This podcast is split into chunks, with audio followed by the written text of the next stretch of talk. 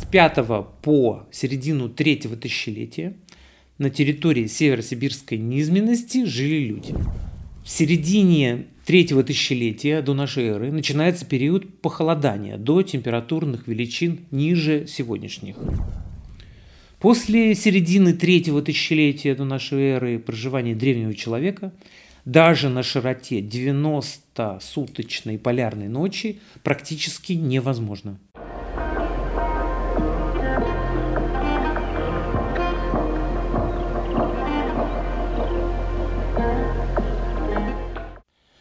Здравствуйте, я Алексей Гринглас, и это продолжение выпусков о поисках Святой Земли ведического индуизма и зороастризма. В предыдущем видео я рассказал вам о древней обители ариев Арьяварте и семи реках, которые протекают по ней.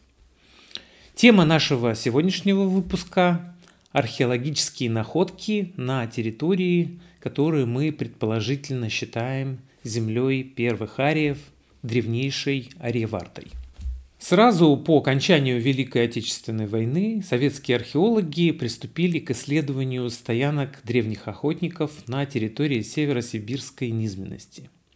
Были найдены стоянки каменного века эпох мезолита, а, стоянки неолита каменного века и стоянки более позднего неолита – уже в 1945 году археолог Окладников рядом с, пос с поселком Хатанга обнаружил неолитическую стоянку.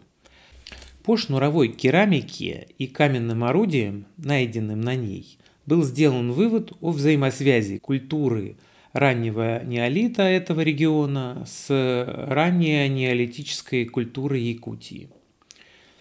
Через 10 лет на северо-западном берегу озера Лабаз археолог Значко Еворский обнаружил еще одну стоянку каменного века. Но самый заметный вклад в исследование присутствия древнего человека в этом регионе внес выдающийся специалист в области археологии Леонид Павлович Хлобыстин. Благодаря его работе, начиная с 1967 года, в общих чертах начала складываться картина развития мезолитических и неолитических культур самой северной части Евразии. Он отметил большое количество стоянок древнего человека на территории северосибирской низменности и ничтожно малое южнее, на плато Путарана – по мнению Хлобыстина, заселение Таймыра началось со стороны реки Лена в пятом тысячелетии до нашей эры. Оттуда же на рубеже 5-4 тысячелетия до нашей эры на территорию полуострова пришла культура шнуровой керамики. Самой исследованной стоянкой древнего человека оказалась стоянка Тагинар-4, по которой был проведен радиоуглеродный анализ – возраст стоянки оказался впечатляющим.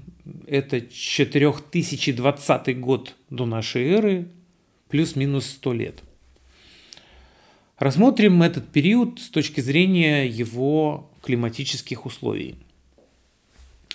Ученый-геоморфолог Дмитрий Большиянов отмечает два периода на Таймыре, когда температура на нем значительно повышалась.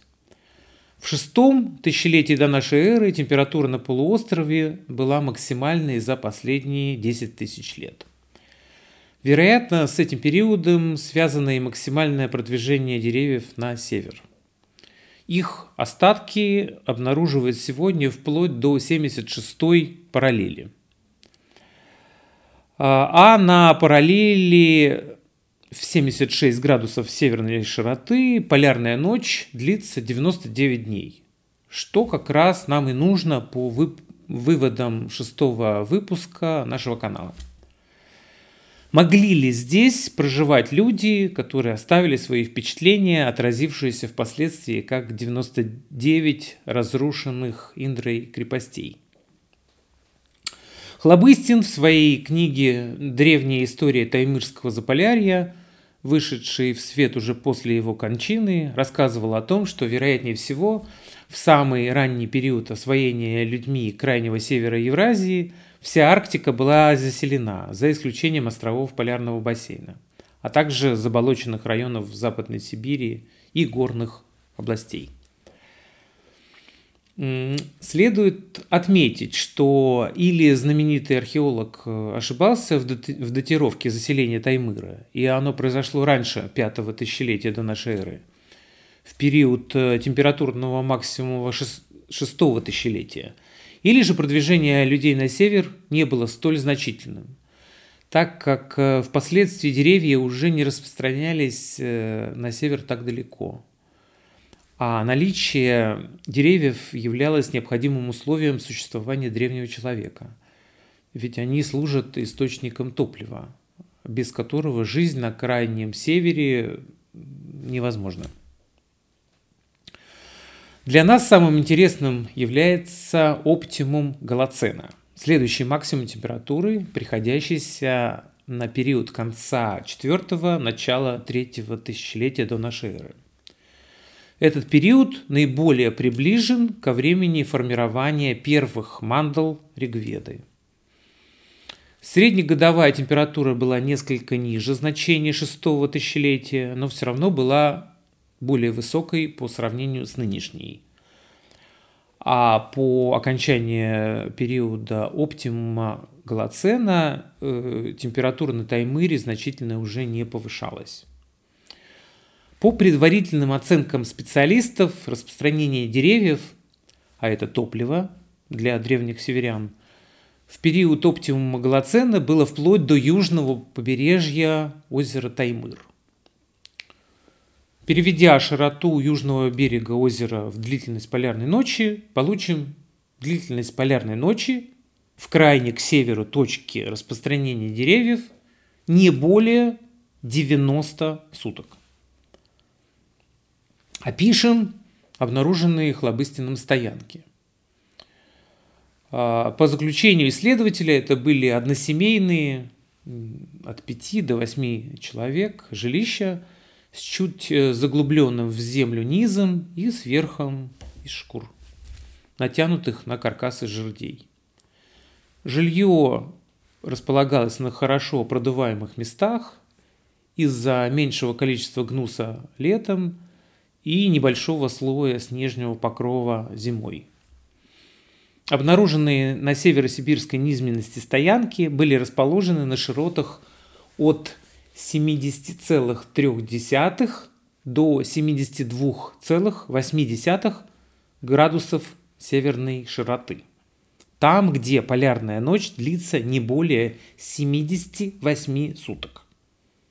Скопление семей в одном месте деревень в нашем понимании не было обнаружено. Важным заключением талантливого исследователя Таймырского заполярья является его вывод об отсутствии циркумполярной цивилизации, то есть культурно обусловленной общности людей за полярным кругом, что не спровергает теорию Тилока о Заполярье как фактической родине племен индоевропейских ариев. Но все-таки в столь высоких широтах, по мнению Хлобыстина, жили люди. А значит, они наблюдали явления природы. И, как мне кажется, их впечатления могли стать предметом для устной передачи слушателям, незнакомым с удивительными заполярными реалиями. Куда мигрировали северяне после похолодания. Ближайшая река, удобная для миграции, это Енисей. Рассмотрим культуры в верховьях Енисея. Если считать, что самая полноводная река Северного Ледовитого океана, как мы предполагаем, Молочного океана Ригведы, и есть э, индоарийская Сарасвати. Как считают современные ученые, начиная приблизительно с 3300 года до нашей эры, это четвертое тысячелетие, на берегах верховьев Енисея, расположенных в Минусинской котловины, поселились древние охотники-скотоводы с территории так называемой ямной культуры, находящейся к северу от Черного и Каспийского моря. Эту алтайскую культуру – мигрантов-европейцев называют афанасьевской культурой. Афанасьевцы занимались разведением коров, лошадей и овец. Начала развиваться обработка меди методом ковки. Культура развивалась приблизительно до 2500 года до нашей эры – как раз совпавшего по времени с резким похолоданием, связанным с концом периода оптимума Голоцена и началом следующего суббореального периода, растянувшегося на 2000 лет. На территории Минусинской котловины хлынули переселенцы, имеющие в своей крови маркеры автохтонного населения Северной Сибири, близкие к маркерам американских индейцев – предки которых пришли в Америку по Берингову проливу из Сибири. Новая культурная традиция получила название окуневской культуры. Просуществовала она около 700 лет. Окуневцы частично вытеснили афанасьевцев, частично ассимилировали их. Возможно, остатки афанасьевцев, а это индоевропейцы, имели отношение к каракульской культуре – поселения которой располагались в Горном Алтае, чуть восточнее территории окуневской культуры, приблизительно в то же время. Два культурных очага, окуневская и каракульская культуры, э, можно рассматривать как варианты цепи, по которой притчи передавались одного племени к другому и внутри каждого из них. Предположительно, в 1800 году до нашей эры окуневская культура влилась в обширную андроновскую культуру, простиравшуюся от Алтая до Каспийского моря и существовавшую, начиная приблизительно с 2300 года до нашей эры. Проанализировав э, изображения, оставленные представителями этой культуры, можно уже сказать о предположительно праиндоиранском следе в ней. Во многом размах территории андроновской культуры был обусловлен использованием колеса со спицами, придуманного еще в одном культурном очаге, ставшем частью андронской культуры – синташтинской культуре, существовавшей параллельно с андронской культурой в течение нескольких столетий в верховьях реки Обь. Ну, потом синташтинская культура влилась в андронскую. Если предания о Северной Земле могли распространяться на территории андроновской культуры, то часть бассейна реки Обь, совпадающая с этой культурой, больше в 10 раз совпадающая с андроновской культурой бассейна Енисея. Можно ли вследствие этого факта считать Обь претендентом на звание Сарасвати? Претендентом можно, но однозначно считать нет. Пока нет доказательств. Будем дальше собирать их. Давайте сделаем предварительные выводы по сказанному в этом выпуске. С 5 по середину третьего тысячелетия на территории северосибирской низменности жили люди. В период с конца 4 до начала третьего тысячелетия до нашей эры отдельные лесные массивы встречались до южного побережья озера Таймыр, там, где полярная ночь длилась не более 90 суток. Археологических находок в этом регионе пока нет. Следов цивилизации в этом регионе не было обнаружено. В середине третьего тысячелетия до нашей эры начинается период похолодания до температурных величин ниже сегодняшних. Граница леса перемещается на юг. Северная часть территории северосибирской низменности оказывается без топлива, необходимого для поддержания жизнедеятельности людей. Суровыми морозами зимой и непродолжительным летним периодом. После середины третьего тысячелетия до нашей эры проживания древнего человека даже на широте 90-суточной полярной ночи практически невозможно. Там исчезает топливо. И наоборот, существует вероятность, что по причине похолодания э, североазиаты начинают мигрировать, начиная с середины третьего тысячелетия до нашей эры. Предания, существовавшие на территории северо-сибирской низменности, неизвестными нам пока путями, могли распространиться на юг, проникая в праугорские и праиндоиранские племена. Проверяя предположение, высказанное в шестом выпуске о существовании людей в древний период на территориях с полярной ночью более 61 суток, используя исследования советского археолога Леонида Хлобыстина, в этом выпуске мы пришли к выводу о наличии людей на территории, где полярная ночь длится от 61 до 78 суток. Наше предположение оказалось верным с точки зрения реальности проживания людей с такой длительностью полярной ночи. Но это только половина от того, что мы ищем. Нам нужно ограничение с севера 99 суток. Половина у нас есть, еще четверть дает неисследованная территория, на которой могли проживать люди. Но там э, мы знаем, что там были деревья – источник топлива. И на самой северной четверти нет ни доказательств проживания там людей, ни условий наличия в то время источников топлива. Визуально половина точно жили, еще четверть могли жить, и последняя северная четверть пока опровергает первоначальную нашу теорию. Как же быть? Как ограничение севера в 99, ну или 100 суток полярной ночи, предсказанные Тилоком и Гусевой.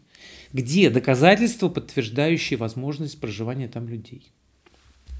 К сожалению, севернее археологические исследования не проводились. Хлобыстин планировал сместить район поисков к северу, на берега озера Таймыр или даже далее. Но этим планом так и не суждено было сбыться – Других системных поисков на севере северосибирской низменности не было. Но топливо – это не единственное обязательное условие проживания людей. Одним из важных доказательств, может быть самое важное, является ответ на вопрос, что являлось основным источником пищи для древних северян. Могла ли пища древних ариев как-то отразится в священных текстах. Забегая вперед, скажу, да, она отразилась. И я расскажу вам об этом в следующем выпуске. На этом наш выпуск заканчивается. Всего доброго. До свидания.